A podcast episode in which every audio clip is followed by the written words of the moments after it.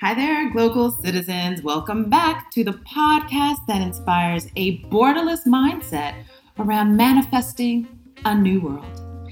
I'm your host, Florence Adu, and I am still in Accra, and today is African Unity Day, which is very, I don't want to say nostalgic. It makes me think of all well it is kind of nostalgic. I think of all of the the former leaders and the former freedom fighters that really put all of their efforts into forging a new and stronger and better africa. And i just hope for the best because we're still not there. We're, we're working we're trying we're still not there. And i was listening to um, a lecture recently and someone said the lecturer said that the problem with Africa is that we expect someone else to come and develop our countries for us.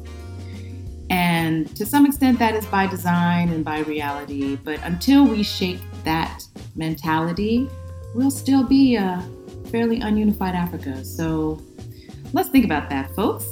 On a brighter note, I have a wonderful woman sitting next to me here in Accra, Ghana. She is the founder of CESA. It's a personal development organization.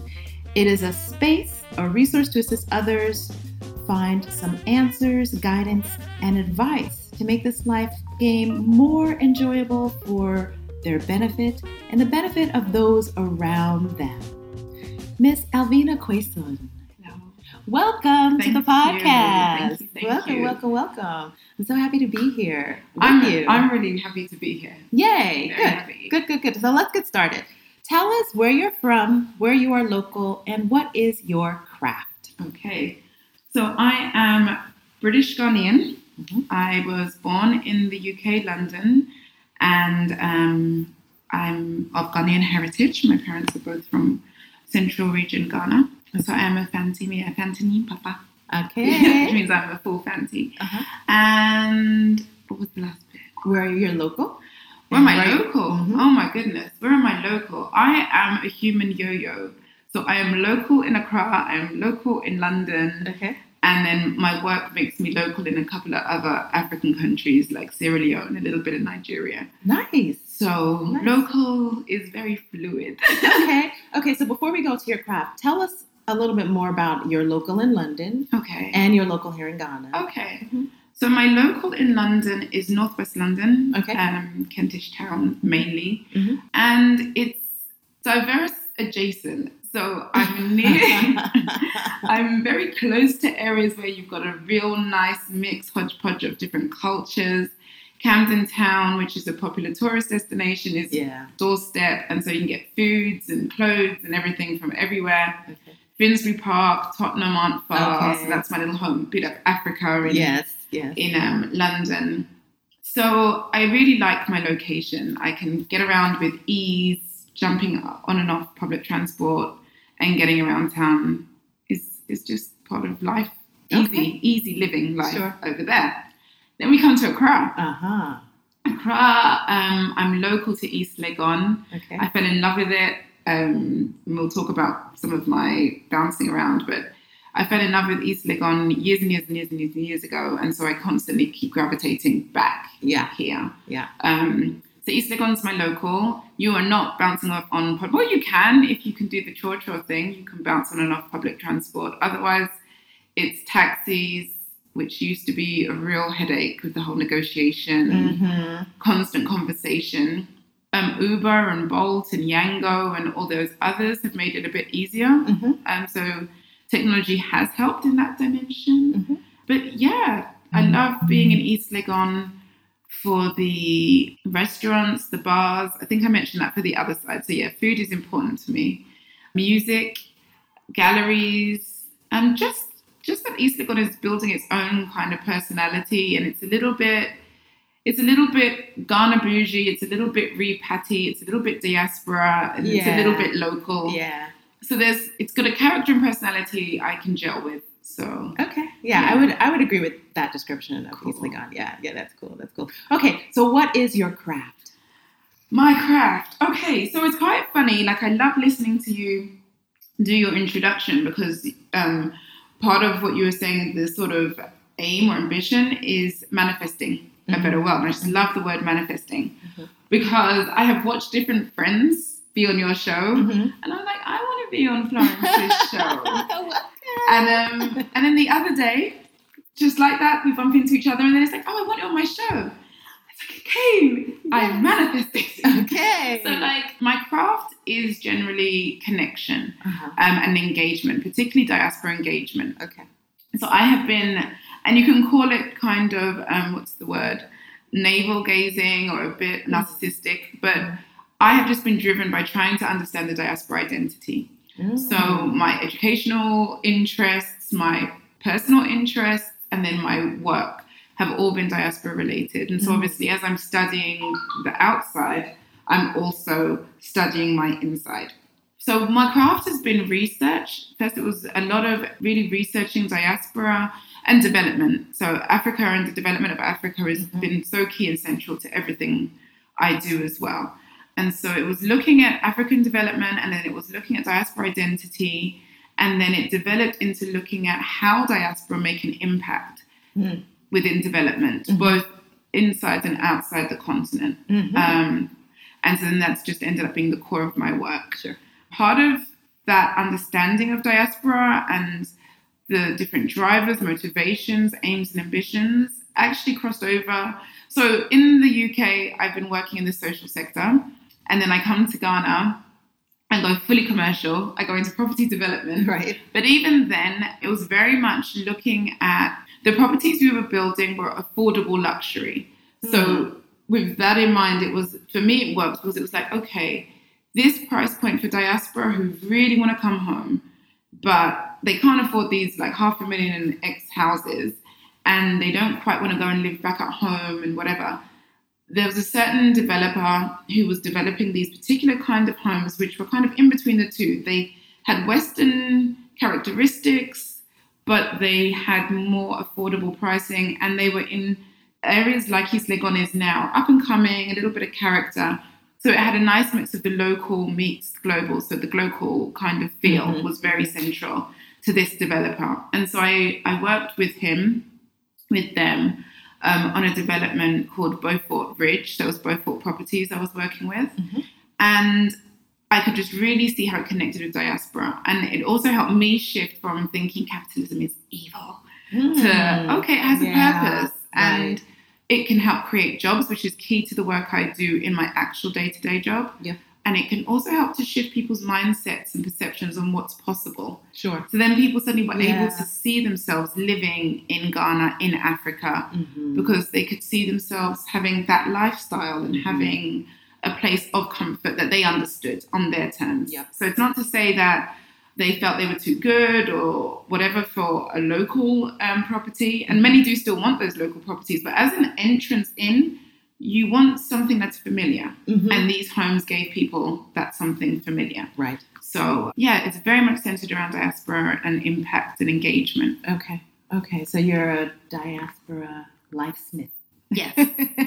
um, okay, and so then how do we get to CESA? yes. so Yes. yes. CESA, and I'm saying it badly, is CESA, which means change. Oh, yeah, okay. in a can. Okay. And I've moved in and out of Ghana a few times. But on each time, it's like a growth experience. I call it the Ghana University of Life. So doing lots of reading and work on myself, and then the experiences you have in Ghana. You're literally, it's a life lesson. Every day is a life lesson. Sure. Every day um, but it helps you to grow and understand yourself. Mhm. And so um, I started to do workshops for young girls, helping them to think about and plan their future. And in doing that and thinking about my own journey, I started to look at Adinkra symbols. hmm And then I saw Sesa Wusuban, which is change your spirit. And I was like, Mm. that's it. It's Oh. transformation. It's Yes. finding a space where you can get resource and information and guidance. And now I'm growing it to become a community Mhm. of like minded people on a journey. Mhm. And then you can develop and grow together. Mhm. And so CESA came from that. Okay. Got it. Got it. So let's take a, a step back. Mhm. So before you decided, so you did social work in the UK. So that was your your focus. It was social development. social development. Yes. Okay. And so, what exactly about your I mean, your education or what have you prepared you to do that kind of work, Mhm. and then for you to, and then how did you see yourself? I mean, you came and you you said I was a in the social sector, and then I was a capitalist. So Right. how does that work? Right. So tell us a little bit more about your first transition to coming and living in Ghana, Okay. and from that point of where you were in the UK. Sure. Okay, so um, I didn't come to Ghana until I was 12. That was the first time I came to Ghana. okay. And I just remember stepping off the plane and this just this feeling just went all over me. And it was really, it was like a weird awakening. Something just happened on that particular trip. And that trip we were here actually for my grandmother's funeral. So I never met my grandmother. Mhm. And so we didn't go out much. I didn't get out much or see very much. And I think, okay, if I was 12, 78. So yeah, it was about 1990. And I think Ghana was just recovering, I think, after. From yeah. Yes. And, and all of, all Yes. of, all of that. Yeah. So was a very different Ghana to what you see Yes. today. Very different Ghana. Mhm. And so everybody was worried about the Abrochi girl and making sure that she didn't go out. And so I spent a lot of time in the house actually. But Mhm. that initial connection when I got off the plane just shifted something, like a Mhm. huge shift within me. And so I really always wanted to come back. Fast forward, I've just come back, done the whole I'm going to save the planet, mainly Africa, Okay. and I'm going to discover myself because diaspora identity is the way. yeah. And um, I knew I wanted to come and spend more time in Ghana. yes. So um, after I finished university, doing my um, undergraduate, I did my gap year that people do Mhm. in Ghana. Um, and before that, I was again, and I, I'm going to keep coming back to it because I can't get over how important being open to what you really want can actually help bring it to life, can manifest it Mhm. and I'm going to try not to use that word too often, but I knew I wanted to come back to Ghana and I knew I wanted to learn more about the development sector. And I'd been doing temping jobs as people do. And I was about to just give up. I wanted to take a break. I was like, I'm tired of this. And then my sister was like, no, no, no, no, no. Take this call that they're calling you, take it. And it was a call to go and temp in one of like the main development organizations in the UK. Okay. And so that was crazy. So I went and worked with them, and then that became a job job. And then off the back of that, when I came to Ghana and had first introduction to Ghana lesson number one, which was the job that was supposed to have been set up and waiting for me, was not oh. here when I arrived. Wow. The people I'd met at that organization helped connect me with people. okay. And so that was the other thing that you, I learned really quickly as well. In the UK, it's very easy for you to become quite secluded and just make your decisions and make plans yourself. Mhm. In Ghana, you have to ask people, you have to rely Yes. on other people. Very true. And time and time again, I found that difficult, but it's also ridiculously rewarding. Mhm. So um, I got a job with a Canadian research organization um, here in Ghana, and I worked with her for a while, and that just gave me a complete insight to the sector I thought I had wanted to work in. Mhm. I did not. Mm. the actual international development sector is extremely questionable, but it was very good experience. And then I also got introduced to an organization called African Women's Development Fund, Oh yes. which was at that time it had just it had just begun. It was the first African women-owned fund, Mhm. and it was just this amazing place of inspirational women. Mhm. Coming from a space where the main African women I saw in the UK were my aunts, um, who were great people, but weren't necessarily the path I wanted to follow, Sure. or the images you saw on Western TV of Africans. And believe me, even now it's not that great, but back then Worse. even Yeah, worse, even yeah. worse. So seeing these women was confusing, but also really inspiring and, and Mhm. helped to shift again what was possible. Mhm. And so I worked with them. And so I was in Ghana at that time for a, a couple of years. And then I moved back to the UK. And they connected me with another organization in the UK called Akina Mama wa Afrika. Hmm. This time, even more amazing, inspirational African women, strong minded, like driven, just just huge growth and learning experiences there. And in that kind of carried on the journey Sure. into that sector Got it. and worked with a lot of African owned driven organizations. So I've actually spent more time in African organizations than non Hmm. African organizations. So it's interesting listening to people's experiences of difficulties in the workplace when it comes to things of race and perception and blah, blah, blah. Right. Because I didn't face those in the same way. Right, right. You would have interactions because your funders were probably non black, Yeah. and some of the main or bigger, not main, bigger organizations were also. But it wasn't a space you had to spend a lot of time in. So I Mhm. didn't quite have to engage in that same way. Yeah.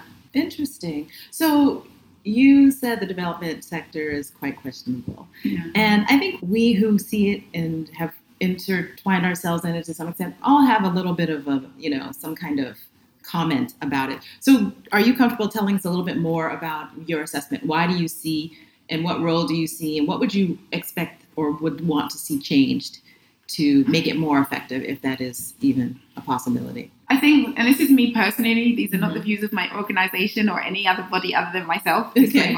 Sure. But um, I definitely see, and they are, I mean, it's not a secret. No, it's not. The development sector is funded by varying governments and institutions who have a particular mandate Yes. and focus. Mhm. So all of your funders, like it's they do great work. Like the funding that they give is important. Our organizations like mine could not do the work we do without these funds. But at the same time, it is misguided, as you were saying in your opening, it is misguided to think that it's in their interests to see any of these developing countries, Ghana, countries in Asia, countries in India, and so on, to be fully formed, fully functional, and fully competitive Right. It makes no sense Right. to you as i mean if we're looking at it as much as i am a benevolent country i have responsibilities to my country and to the citizens within my country if i put you in a better position than myself how is that productive for me and my self-interest Right. so it just has to be understood in regards to the fact of you will have enough help to make sure that you don't become a hindrance Mhm. so currently, unfortunately, we have cases of high youth unemployment. For Mhm. example, this is an area that the organization I work with, Afford, is extremely passionate and focused on because high youth unemployment means you have a large number of a very active, energized, intelligent group of young people who have no outlet. Mhm. They're not able to gain a proper income, which means they can't live out all the all the experiences they want to live, be it educational, entrepreneurial, just wanting to do a job and get a nice house and have a nice husband, wife, and da da da da. All of these life dreams and ambitions that others take for granted, you can have none of it with ease. Right. So then what are you going to do with all of that energy? You're going to look to see where can I find this outlet? And unfortunately, there are those who look to this surplus of energy and use it for ends that are unhelpful. Terrorism, Mhm. um, crime, fraud, or put, taking their lives into their own hands and trying to cross Mhm. oceans and deserts Mhm. to seek this better life. And then, unfortunately, though the life you're going to isn't great, it, it's generally really hard, uncomfortable, and for some people, really degenerating of your spirit and body, both physical and internal. Mhm. But you make more money than you would at home. Yes. And so you weigh it up and then you take your chances. Then also you have the pressure of those at home who expect you to go and be amazing and help fund those who stayed behind. And I won't even go into the other layer of issues we're creating Mhm. with this and creating Mhm. new classes and distinctions. But Mhm. so these are the areas that is now of import to those who fund because they don't want high numbers of migrants coming into their country that they can't manage or who can't be put to a productive use for their own economies. Sure. So it really does come down to us. It really does. And it's heartbreaking to see the focus that we see so many of our governments on the continent. They're, they're aware, as, as others are aware, of these impending issues because they keep coming up. Mhm. And rather than finding sustainable long term solutions, we do a quick thing. We have a Department of Youth and Enterprise that does program after program, and yet you don't see any real shifts. And so it does come down to us looking at what do we need to do. And speaking to my friends who are entrepreneurs here, it also very much comes down to what is the mindset we're teaching our young people. Because the character that many are coming across in terms of those that they're hiring for jobs, Mhm. they're just very despondent, They don't particularly, they're not engaged, they don't really want to work. They want to live the life that they see on Instagram. on Instagram and Mhm. on TV. When I first came to Ghana, the um, messaging was coming from those really terrible Latin Oh, novella those telenovelas. telenovelas. Yeah, And they thought that was everybody's life outside. Yeah. So they didn't believe that there was homeless people in the Western world. They didn't believe people, white people could be poor. Yeah. Now we have everybody. I don't even know what they believe, to be fair, but I, I do see that they're trying to emulate these influencer lifestyles and Mhm. and trying to be so things like Forbes 30 under 30, 20 under 20, 40 under 40 Mhm. are great in recognizing some amazing work, Mhm. but they also put a lot of pressure Yeah. on people. Sure. And so you're you're seeing people wanting to just win, like leapfrog. They want they want to jump. They think, oh well, if that person did it, I too can do it. Right. And the way they're going about doing that is doing things like some experiences, not all, obviously, but trying to steal people their bosses' databases, thinking they can go and start up the business and do it themselves. Yes, that is Stealing a well products. known, yeah, well known fraudster activity Right. here. Yeah. And I don't know if people see that as theft or if they see that as a criminal act or see it even as a sin, if you want to get into that. Because Mhm. I'm looking around and everybody is at church 24 7. Mhm. But your day-to-day behavior does not reflect your religious leanings and learnings. Sure. You're quick to push the Bible down my throat, sure. but then I'll see you happily push past somebody on the street or cut somebody off on the road Yeah. or overcharge for something Yes. and all of these Yeah. kind of things. So it's there's a whole mindset shift that needs to take place. Mhm. And it really has to start with our education, Mhm. the religious institutions, because they're highly influential Mhm. And at home, obviously. Right. But home will be harder because you need parents parents to have a shift in their mindset to teach you the shift in your mindset. So Exactly. Exactly. that's a harder kind of sell. yeah. So for me, yes, development organizations have a place in the system and structure that we're living in currently. Mm-hmm. But as a country, being Ghana, or as a continent, we also have to have our own strategy of how we take what is wished to be given and make it work for us, as opposed to right now, we take what is given, which fits into somebody else's strategy, and then maybe, hopefully, it might help our situation, or it won't. But you know, we got this money, and Yeah. so let's Yeah. So some let's few, see. some few were able to rise, yeah, and you know that makes everyone feel a little bit better. like we did something, Yeah. or Yeah. or as it has done, it creates another industry, which is the public sector industry, Sure. and so Yeah. it, it feeds itself, Yes. and um, and so that's an area that people look for as a job. Mhm. And if it's a job with career prospects, it means that you don't see an end in sight, which means you're not working towards the end of poverty. You're not working towards the Mhm. end of a situation, because then you've worked yourself out of a job, Mhm. which is supposed to be the aim of every NGO yeah. a helpful institution. yeah, You're supposed to be trying to work yourself out of Out of existence. Yeah. Yeah. Yeah. So You hit the head, the nail on the head. so I want to ask you, particularly around how you started CESA. You mentioned starting with workshops, and I know that that was part of uh, your transition from the capital sector. So give me a little bit of sense of why the where in terms of how you landed with CESA. okay. I guess it says that, and it's still in formulation. Okay. It's uh, hopefully by not hopefully by the end of this year Yes. it will be more forms Sure. than it is now. But as I said, it came from the different experiences that I had been going through in my own growth and transition. Mhm. And just recognizing that within the black community, be it in the UK, and definitely when I came to Ghana, and with the different experiences I've had with people as I've traveled around Africa, because our focus is so pinpointed on trying to make it, you haven't Mm. really got that time to sit and actually look at yourself and what makes you who you are. So it's, I need to make money. Yeah. I need to break the glass ceiling.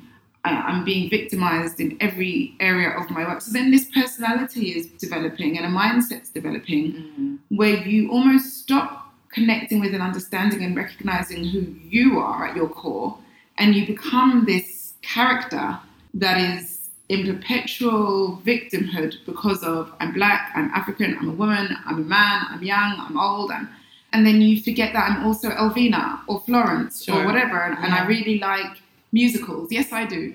And I really like, you know, whatever it is. Yes. And so it was a, a journey of trying to get comfortable and remembering who I am outside of all of these titles. And mm-hmm.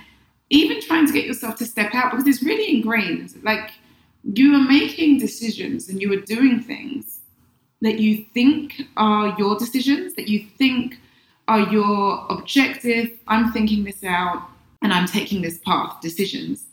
But when you sit, and generally, if you're able to come into contact with um, really empathetic and good listening people who can ask you really good probing questions, you'll start to see that a lot of your facts are not facts. They were the opinions of others, mm-hmm. or, and I know we're all saying the media, but yes, the media mm-hmm. and the media includes our own media, our black media, and the yes. messages we give ourselves. Yes and you take all of these things and then you begin to build your reality. Mm-hmm. And so coming to Ghana, from having lived in the UK, being brought up Western, it threw me out of that for a moment because I'm not a minority anymore. Mm-hmm. I'm in a majority. Mm-hmm. I'm in a black country. Yes. But I'm still a minority because I'm Western.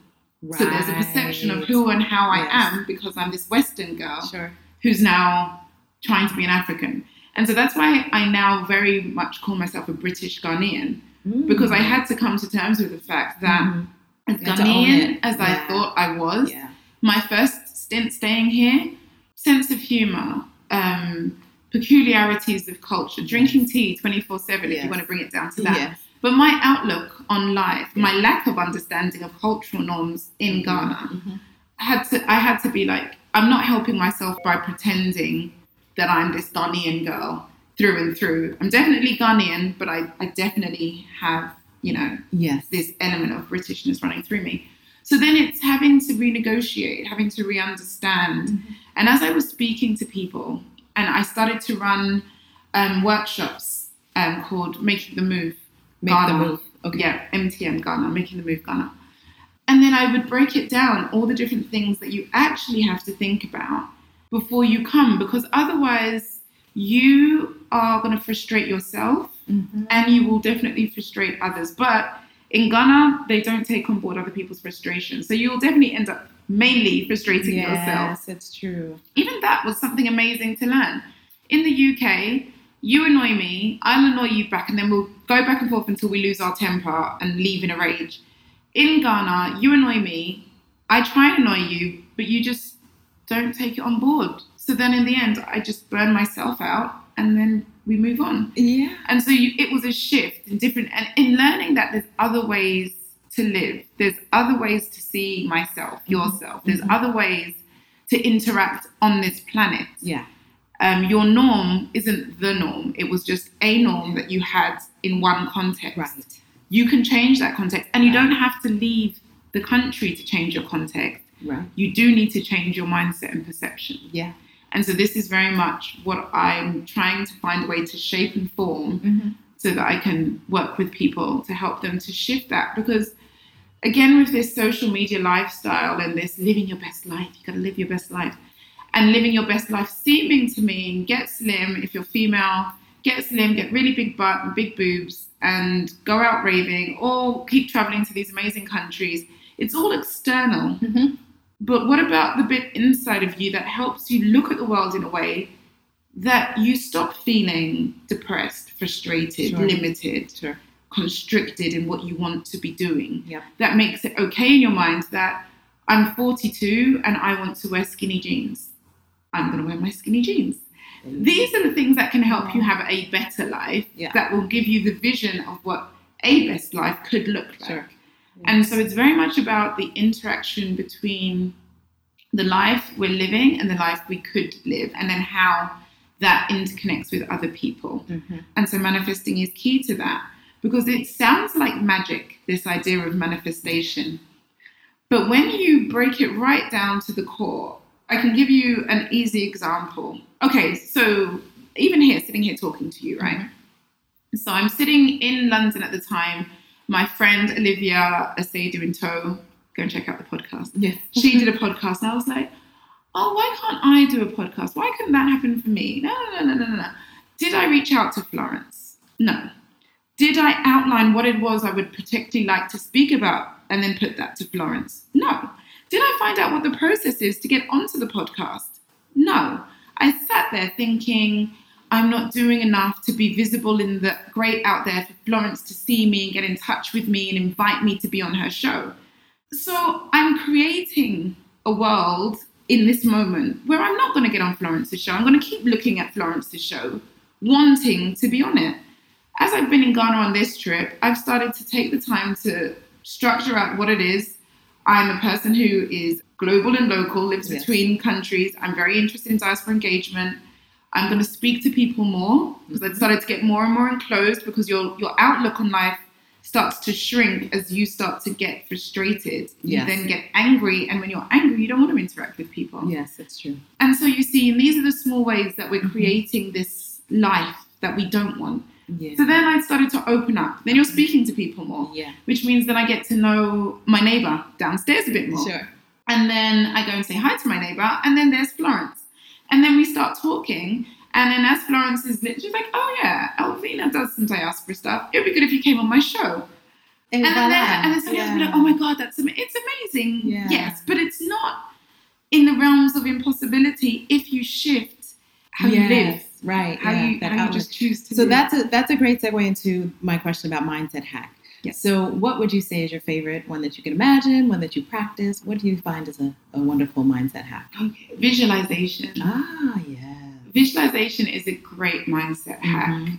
It takes different forms and it can come and it can manifest in different time periods. Yes. So it could be an easy visualization like, I really want chicken and chips, grilled chicken and chips. I really want that.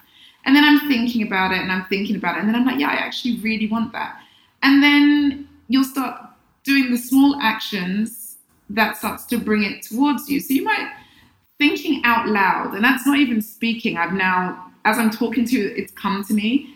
Like there is a way that when you think really loudly, you're not speaking, but you're thinking a thought really loudly, almost like you're speaking, Mhm. Something random happens. Yeah. That example, Yeah. I was thinking extremely loudly because I was hungry and I really wanted that. And then I get a call. Hi V, I'm at the grilled chicken place. Did you want grilled? And then you're like, oh my goodness. And that one does have an element of magic in it. But Yeah. when you really visualize, it is something about how your mind starts to think, oh, okay, this is serious. How are we going to make this work? Mhm. So I was just saying, I've done a little thing for my Instagram on the three things I learned in Ghana. And one of them is when you take life seriously, it starts, things start to happen to help you. Your mind gets into gear. Mhm. And so when you've got a really clear picture of what you want to achieve, anything from that grilled piece of chicken to a home in Ghana to being a millionaire and what that means, and you open yourself up to the steps of getting there, and then you walk the steps of getting there. Mhm. Almost anything, I won't even say almost, anything is possible. The caveat to that and the learning to that is that you may not get it in the way you particularly visualized it. Right. So, another example, I really wanted a property of my own in Ghana. Mhm. It's the way that mortgages and stuff work here is quite different, but I was really clear I wanted an apartment in Ghana on the first floor above with a balcony. Very clear on that. Mhm. Um, I wasn't sure how I was going to afford it because I've just taken a semi sabbatical and da, da, da, but I was very clear and that's what I wanted. And put it out there, visualized it, spoke about it to particular people, not everybody, particular people. And then I came and saw the apartment we were having a conversation in where our, our friends also live. Yes. And I loved the place. I was like, this is it, but I don't want it to be on the ground floor, but I love this place. Yes. And then a flat became available as I was meant to leave. So I was meant to leave a month ago. Oh, okay. And then the landlord came to me a couple of weeks before I was going to leave and was like, oh, one of the apartments upstairs on the first floor is going to be available. Do you want to take it? And it meant renting. And I hadn't contemplated renting. Ah. In my mind, I wanted a property in Ghana, Sure.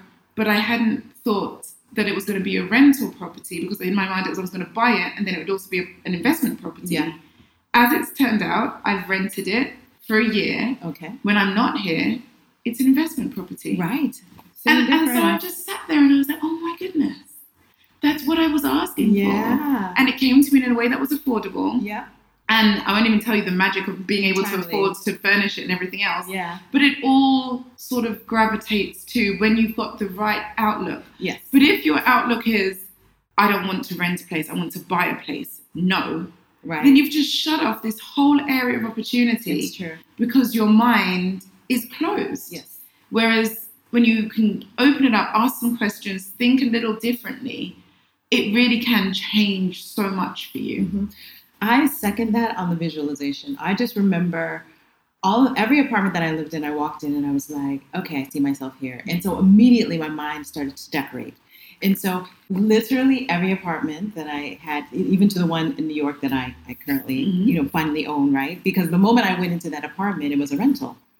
And I said, I'm gonna own this place There we go. and it happened right and so i furnished it and so and it, it's so interesting because i recognize when i don't see the picture then i can't it doesn't happen for me it doesn't happen so Because when you see the picture, you can almost live it. exactly. Because then you'll be like, okay, no, no, I wouldn't have those curtains. Actually, I'd have blinds. uh-huh. And, then, and then the picture becomes more and more, and then you're walking around. That, those are the curtains I'd have. yes That's the such and such I'd Yes. have. And then it's almost like some things like, okay, so we're going to have this. This is going to be ours. And then voila conversations and- happen, and I- income suddenly comes. It's weird. I think that when you said, "Oh, it just sounds like magic," I think that we need to embrace magic. Yes. Like magic is real. Yeah. Like it really is real. And so I will say, I think we're on the, the cusp of a full moon. For you listeners out there, Yeah. particularly around the full moon, Mhm. try this because you will see that you know for whatever reason maybe it's women's things Yeah. but the lunar energy really does provide a opening window Yeah. if you're not celestial thinking you know just try it Yeah. you know get back to me but but that's something that's actually And that's been something I've experienced with this trip because I wasn't Mm. into moons Mhm. and all. But it's suddenly like this particular trip. It's really come to me, and like yeah, as Florence says, try it try it and and try not to be freaked out when, Yeah. when things happen. That's the only thing. Like so, I've done. I've I've read things like The Secret and Laws of Attraction. uh-huh. And I have to say, on one particular magic year, it worked so well. I got so freaked out. I, I shut it stopped. down. I shut it oh down. no I know it was too much. yeah It was too yeah, yeah. too Harry Potter waving Sure, wands. yeah, yeah. It was you, too much. you can't be afraid though That's that's, the thing you have to have the So courage to keep on now, years it. later, so all the years somewhat not wasted. Everything's a learning, but it could have been very different if I'd been able to be comfortable with that whole sure law of attraction. We are magnetic beings, and We you know are. that you've experienced it now and again. You think of a person, they ring you. You're walking down Yes. the street and you're thinking, "Oh, I'd really love a fill the blank," and then suddenly everywhere you look, everybody's driving that color car, or eating that ice cream, or mm-hmm. whatever it is. So it's just learning how to tighten that in and, and Mhm. manif- make it work for you. Not even manifest it, but learning the skills of how to tap into manifestation, visualization. Yeah. And also, visualization can help you to change relationships Mm. as well, Mm-hmm. especially if you can go really, not exactly deep, but really granular Mm. with your visualization. So I've been using that for difficult conversations Mm. or for Mhm. non difficult conversations, with ones that you really want to have and you feel too nervous or shy to have yes where you actually have that conversation and imagine how it would feel and how it would flow and all of these things. So one thing I do now when I go networking, before you know you'd be hungry, like I need to speak to this person and this person and this person. And obviously everybody else does. So you look around the room and they've got a crowd of people around Yeah. them. So what I started to do was I want to speak to that person.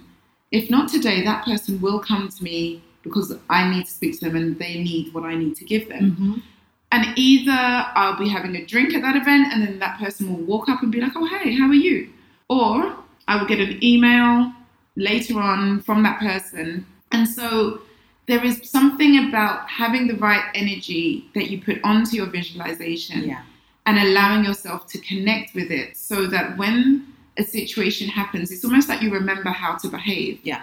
So you don't feel as scared or as nervous Mhm. or um, you don't get your barriers up if that's something that you do and push people away. Mhm. You're able to, because you remember that, oh, we did this and it was fine and I was comfortable and I had the right things to say. And then it flowed. Yeah. So visualization is definitely something I encourage people to read about. There's so much, so, Yeah. so, so much Yeah. online. yeah and just play with that. Yeah. And it's fun, actually. Right, you know, people have made it into a, kind of a market of the vision boards and all that. So I'm like it's real. Yeah, you know, yeah, you really put it together, you see it, and then it becomes. That's it. Yeah. And it does, yeah. Like, give it a go. Yes. And just, like with anything, actually, what's it called? You can go at it with extreme cynicism, Mhm. but just give it a go anyway. Mm-hmm. Just do it anyway. hmm So, Great mindset, mindset hack. Okay, so let's talk a little bit about what you hear when you're on the road, on the, in on the road, Mm. in the spaces, talking to young women. What would you say is your your favorite global speak? my favorite local speak. Um, oh gosh, I don't know. Let me think. Give me like an example. Okay, so the classic example here in Ghana is Chale. Okay, so on the, on the cusp of the chalet, Mhm. my favorite for years, and the one that is so telling for people wanting to come and live, experience whatever Ghana, you must exercise patience. Uh-huh. It, it, it makes you want to hurt somebody when you come out here and live that experience, but it gives you a true understanding of what patience really means. yeah. And hopefully, you'll get to a point where you learn to embody it. Because once you're able to do that, living in Ghana and, and spaces like Ghana um, become a lot easier. Yeah. And you become a lot calmer as a person. Yeah. Because really understanding this idea of patience is understanding that your way is not the way, Yes. Be that your personal way or the context from which you've come. So the favorite from diaspora mm-hmm. in, in the UK or tourists is it doesn't make sense, but it's not common sense. And so my response to that is sense isn't common and it's contextual bound. So what makes sense in the UK, in London even, not even just in the UK, because if you go to other cities, towns, It's true. it changes again. The common sense that you will experience is that born from the experiences in the Yes. context you're now in. Yes. So there's many things in Ghana that make no sense to Mhm. us if you've been born outside for a long time. Mhm. When you've been here a while, then you begin to see, oh, okay, that's why they do what they do. Mhm. That's why nobody rushes or particularly makes solid plans because Mhm. somebody can tell you it will be ready for you on Wednesday. So then you make plans to use that thing on Thursday. Mhm. You go to pick it up Thursday morning because that's what you were told, Mhm. and it's not there. Right. And then you've messed up all these other plans. Yes. So everybody keeps everything ambiguous yeah. because there is no definite. Is that the way it should be? Shouldn't be? We're not going to get into that discussion right now. right.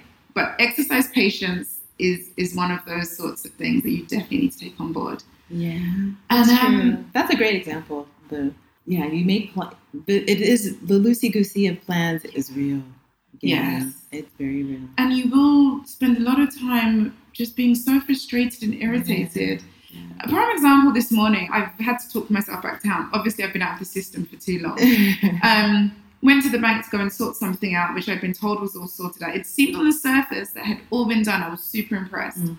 And then I went into the bank and it isn't done. But if you find the right person, they will bend over backwards to then fix it as quickly as possible. Yeah. So Thursday may not be possible, Friday may happen, Saturday Sure. could be a definite. Right. Could, maybe, possibly. You just need to exercise patience. yeah. So true. um It's yeah, true. that I think is my key one. Okay. Yeah. Okay. Good. Good. Good. Good. Okay. So, in the business of this business, Mm. tell us a little bit more about the mechanics and the operations of you know really starting and structuring what you're structuring.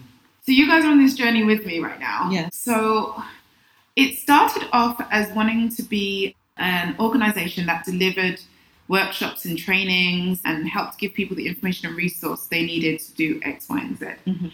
But um, as I've grown and as time has moved forward, I realize now that that isn't quite what I want it to fully be. That isn't the fullness of it. So as I was saying, it's definitely a community. Mhm. Um, it's focused on women of color, black women Mhm. over the age of 35 Mm, okay. who are going through numbers of different changes and challenges and positives Mhm. at a point in life where you would have had a number of experiences that influence your outlook. And so, as we were talking about earlier, your perspective may not be as open as it could be for what could be your next stage Mhm. of life Yeah. because at this stage of our lives, between 35 and 40, you might be doing career change. You could be a new mother. You could be a mother of four and your children are about to leave home. You could be going through divorce. You could be about to get married for the first time. Yeah. Yeah. There's so many different things happening body Mhm. changing Mhm. possibilities that if you've got an ingrained mindset that I've hit 40, which is society seems to really push this on women, 40 and you're out. Yeah. Whereas as I'm seeing, it's 40 and it's new wave for lots of people. Yeah. It's a new job, it's a new career, it's a new opportunity, it's a new business. Mhm. Be it because circumstances have changed or because your mind has changed. Mhm. So I really wanted to create a space that taps into um, Black professionals who can assist the community on their journey. Because the um, health issues, for example, Yeah. of a Black woman in her 40s can be quite different from a white woman. Um, and it is. So Yeah. fibroids is a key issue. Mhm. And the way it's dealt with in the Western world is completely unhelpful from a number of Black women and how their bodies are treated Mhm. and how they're treated or not treated effectively. Yeah. But there are doctors, Black doctors on the continent, off the continent, who've spent a lot of time focusing on this. There are health professionals. There are people who've been through having fibroids and have found different holistic ways of dealing with it through diet Sure. and exercise and meditation and mindset Mhm. and understanding that when we have these growths and these pains and these um, discomforts within our bodies, it's generally our way of our body's way of holding on to hurts and Yes. upsets and frustrations. So all the medication and surgery in the world may help, but it, it won't go to the core of the matter. Right. And so this is some of what I want to bring into people's lives through SESA. Mhm. So it will be webinars, it will be in-person events, Okay. it will be a directory of Black professionals Okay. that people have access to. Mhm. Um, it will be retreats. Mhm. So I'm planning my first retreat in Okay. September. Yay. It's called Release, and it will be taking place in Accra. Okay. And it's going to be five days, four nights for women to come and release, learn how to relax. Mhm. I had to teach myself how to relax in this trip because I've forgotten how. I can't Oh. sit and switch off. Yeah. My mind would still be going. Yeah. And so we think as we sit and veg out in front of why was it married to medicine or any know, of those. any of that, ratchet that TV. Yeah. it switches your mind off. It's a distraction, Yes. But distraction and relaxation are not the same thing. Very true. So it's actually learning how to relax so your body can. Yes. That's So it. Exactly yes. what you did with your hand. Yes, Come down. Exactly. Right. Yeah. And let your mind release a bit because we have so much going on in there. Yeah. Yeah. And so this is what the retreat would be for. And so this on the ongoing support is what SESA would be providing. Okay. Nice. So that's what we're building. Nice. So if yourselves fit into um, the service provider, what's the word? I just description of who we want to bring on board to help other women in the Mhm. community, please get in touch. Yes, we'll Um, put that in the show notes. So, and- and, you can tell us now where, how do listeners Get get, in touch. Mhm. So the email currently is SESA CESA four number four life at gmail.com. Okay. and equally the website's a little complicated it needs to be con- uh, reduced down but if you google SESA for life s-e-s-a for life Yes. The instagram will pop up the website based on wordpress will pop up and then as it develops and grows it'll be easier to connect and Yeah. communicate But I looked at your website. Looks fine. This is Oh, that thank let's. you. yeah. So I'm, I'm like, no, I just read a blog post. Like, what are you talking about? Yes. So, so yeah, please. I will put the website on there. So you our see that people an Yes. example for you right there of how we restrict ourselves by our Exactly. misconstrued perceptions Exactly. Yeah. The website says a lot. It's very, it's very. Elvina. So yeah, please do visit. I'll put that in the show notes. thank you, thank you. Yeah. Okay. Good. So we're, we're, we're excited for that. We're looking Thank forward you. to to knowledge and, and more information. So Mhm. let's take a you know speaking of distractions Yes. and, and other things. Tell us more. Are you a listener? Are you a watcher? Or are you a reader? I'm a reader. Okay. So tell us some of your your most recent beloved books. Okay. So the one I'm in love with at the moment, and I made sure I had it to hand, Okay. is called Psycho-Cybernetics Mm. by Maxwell Maltz. Okay. And a friend suggested this to me because we were talking about the numerous mental blocks that I was experiencing. And the book is about how our brain works Mm. and how to make your brain work for you. Mhm. And as Oprah says, the book is a, just it's ten chapters of aha moments. It- Uh-huh. literally just back to back. You're like, Oh. oh, that's me. Right. And again, it's not an easy journey because you have to look at your, I don't want to say failings, but Yes. your areas of work, your Right. areas of development. sure. I'll say that much. But it then can help you to see why certain things are or aren't happening in your life. Yeah. And then that takes that magic out of it. That takes that. I don't know Ah, why this right. always so happens you to me. believe in the universe. science. Yeah. yeah. Yeah. When no, it's because you did this, this, and this, and this, and you've been doing it. Okay. And so now you think this is life Yeah. when it isn't. And it helps you to shift all of that. So I definitely would recommend that. It's the audio book is on YouTube, but the book has exercises at the end of oh, each Oh, okay. chapter. So I started on audio and then I switched to buying the book so I could Sure. Do the exercise. jot things down. Yeah. Brene Brown Okay. is really good. I've Yeah. forgotten the name of the book at the moment, but it was it the way it talks about shame and helping us to move forward Yeah. with relationships with others Yeah. is really, really good. And what else have I been reading that I love? And then Oprah, again, the name has escaped me. She has a really lovely little book, and I bought it for a number of people. Mhm. And that too, I know what I know. Oh, Iyanla Vanzant. I know this- Oh no, not that, not not, that one. Then. Okay. It's an Oprah book, and it's Oh, something okay. about her knowing, and, Ah, and she's okay. sharing it.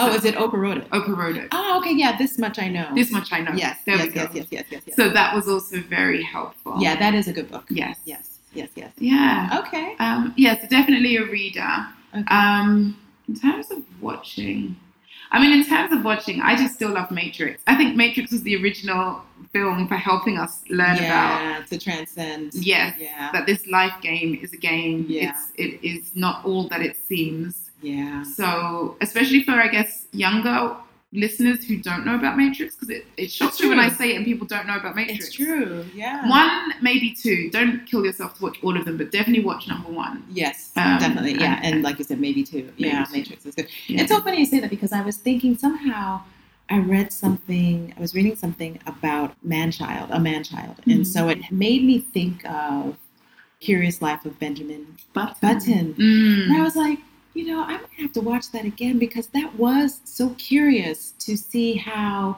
people's Yeah. perceptions of who you are based on how you look then, you know, manifested in, you know, this life of this person who was very challenged. Yeah. You know, and so the man child thing is that there are these small people, Mhm. a boliga or something. Like Okay. they're actually real apparently, that were just people who never grew. They they went through the in seven years, they go through the whole cycle of infancy to elderly.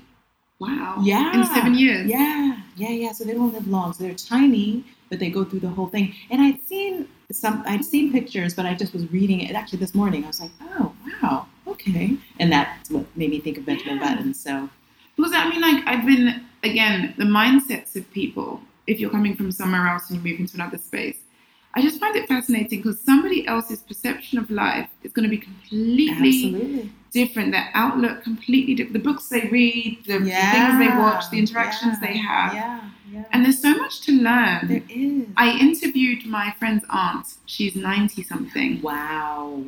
And it just reminds me how important it is to speak to older people because so many of us think our experiences are the experience. This Oh. is all new. Nobody else has been through what I've been Yeah, no. through. And they have. They we just don't ask. We just exactly, don't ask. exactly. And, Yeah. and so it's so interesting to just start speaking to other people. And this is coming from someone who's had barriers up for a while. So it's Right. almost like coming out of the darkness. Like, Yeah. oh my God, people are interesting and cool Yeah. again.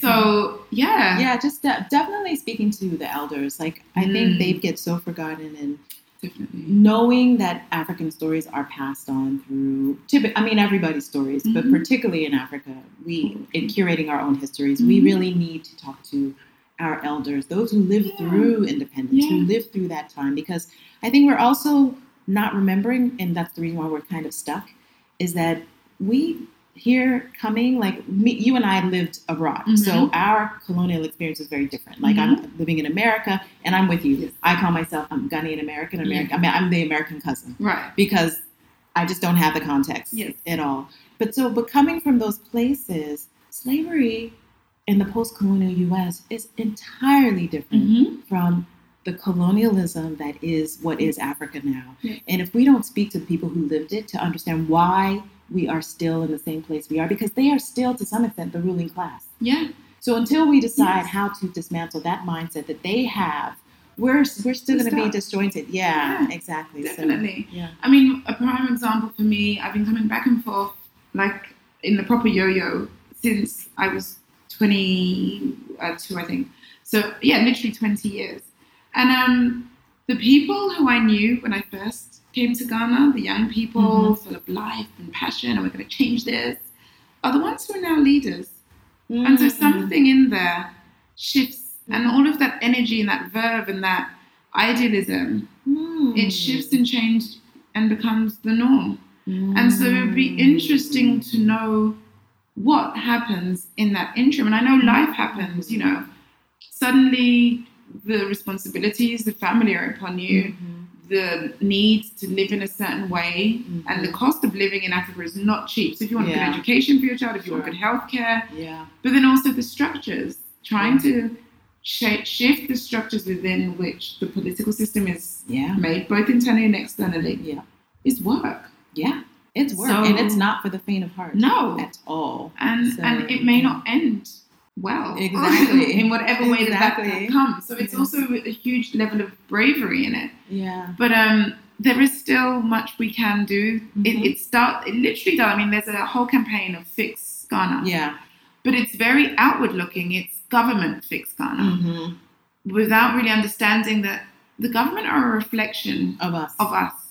So 100%, you yeah. can shout government fix Ghana and then you still do any number still of random bala things. in the middle of the street. And it. this is, yeah. Yeah. yeah. All of these sorts of things. So it's a partnership. Yes. Your government is really reflecting you. So whatever the government is doing is what you're allowing. Yeah. And that means also to whatever extent on your micro level, you're doing the same thing. Yeah.